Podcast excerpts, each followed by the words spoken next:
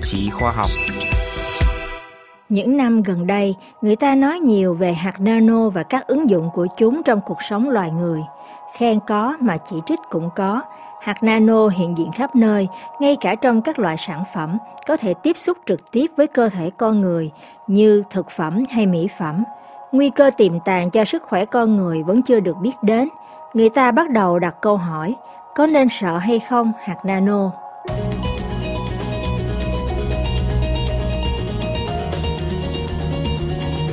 Vậy thật ra hạt nano là gì? Trả lời các câu hỏi của RFI tiếng Việt, Jean-François Guillemot, Giám đốc Trung tâm Nghiên cứu Năng lượng Mặt trời thuộc Tập đoàn Điện lực Pháp EDF và là thành viên của Trung tâm Nghiên cứu Khoa học Pháp CNRS, có giải thích đơn giản như sau. Les nanoparticules sont des, des, euh, des particules qui sont euh, toutes petites. Nano phân tử là những hạt phân tử có kích thước của nanomet, tức bằng 1% kích thước của một sợi tóc. Một kích thước cực kỳ nhỏ đến mức người ta e sợ chúng có thể thâm nhập vào tất cả mọi thứ. Trong những năm gần đây, nhất là trong một thập niên nay, người ta đã có thể bắt đầu chế tạo ra được chúng, kiểm soát được chúng, thậm chí là sử dụng cả chúng nữa.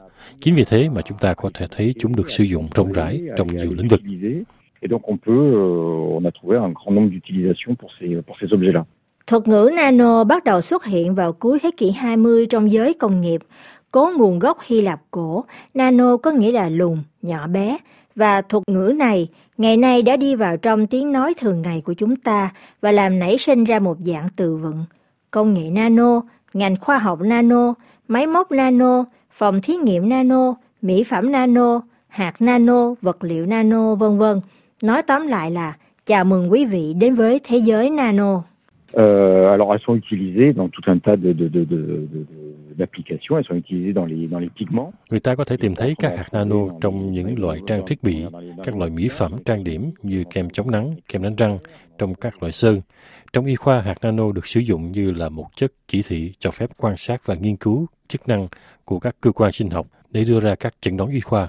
Hay như người ta cũng có thể tìm thấy hạt nano trong các mạch điện tử. Nói tóm lại, trong cuộc sống thường nhật, hạt nano có mặt ở khắp nơi. Ví dụ như trong một số mặt hàng may mặc, người ta sử dụng hạt nano bạc để chống khuẩn.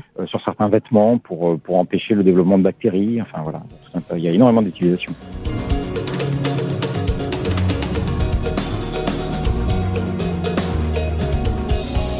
Nhờ có nhiều đặc tính vật lý, hóa học, điện, điện từ, nên công nghệ nano cho phép phát triển các loại nguyên vật liệu nano mang các đặc tính mới như có tính dẫn điện và nhiệt, có độ dẻo và độ bền cao. Do vậy, chất lượng các loại đồ vật mang công nghệ nano hoàn toàn khác hẳn so với những món đồ có cùng thành phần được sản xuất theo kỹ thuật truyền thống.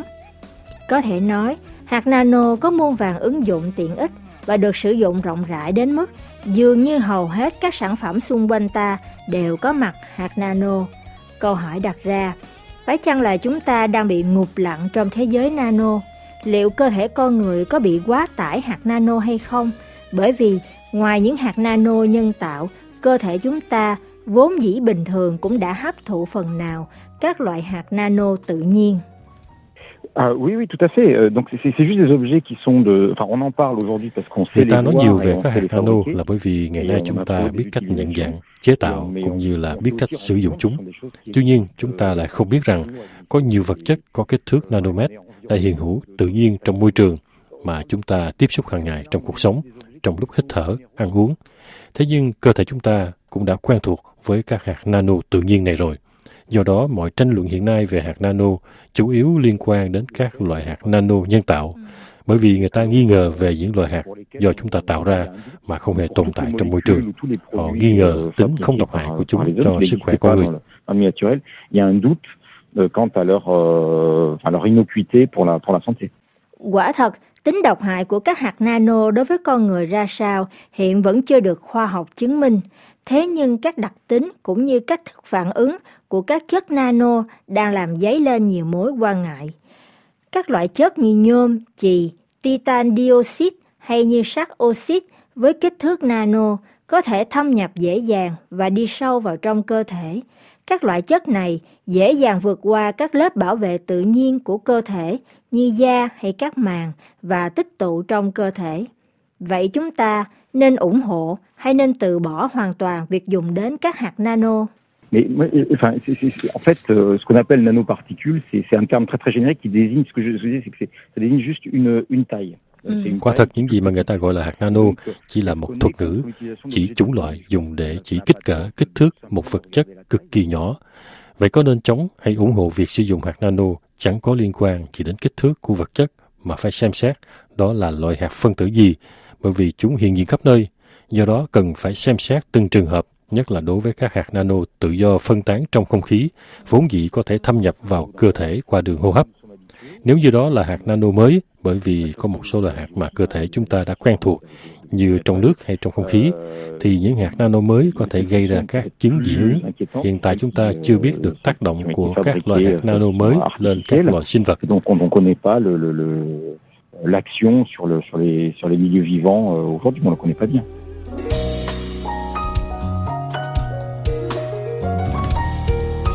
Ngoài những nguy cơ tiềm tàng cho sức khỏe con người cho đến giờ vẫn chưa được khoa học kiểm chứng, thì việc sử dụng ồ ạt các hạt nano trong mọi lĩnh vực đời sống đang đặt ra một thách thức mới cho môi trường. Ben, c'est enfin c'est pas des déchets, ce sont des choses qui partent dans l'eau oui. de la même manière que les Đó là những thứ được thải ra môi trường như các loại phân tử, các loại thuốc hay như các loại rác thải khác. Đó là một phần chất thải cực kỳ nhỏ. Ở một khía cạnh nào đó, việc dùng công nghệ nano cho phép sử dụng ít hơn các chất liệu và như vậy cũng hạn chế rác thải ra môi trường. Ngược lại, công nghệ nano lại làm tăng lượng hạt nano phân tán trong môi trường. Đây là một dạng chất thải mới. Người ta sản xuất ít hơn nhưng chúng lại có một tác động mới lên môi trường mà chúng ta vẫn chưa biết rõ. Một số chất xúc tác có chứa kim loại nặng có thể đồng hóa một cách khác đi so với các loại chất thải khác mà chúng ta tạo ra, cho dù chúng có cùng một thành phần hóa học.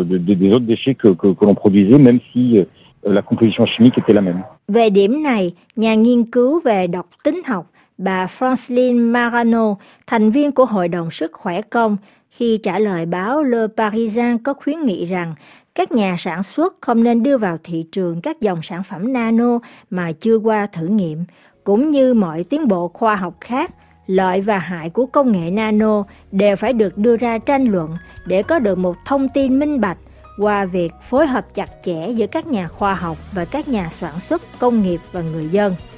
Chính trong mối lo này, ngày 23 tháng Giêng vừa qua, Hiệp hội Bảo vệ người tiêu dùng của Pháp UFC Choisir đã thông báo kiện chính tập đoàn công nghiệp lớn của Pháp.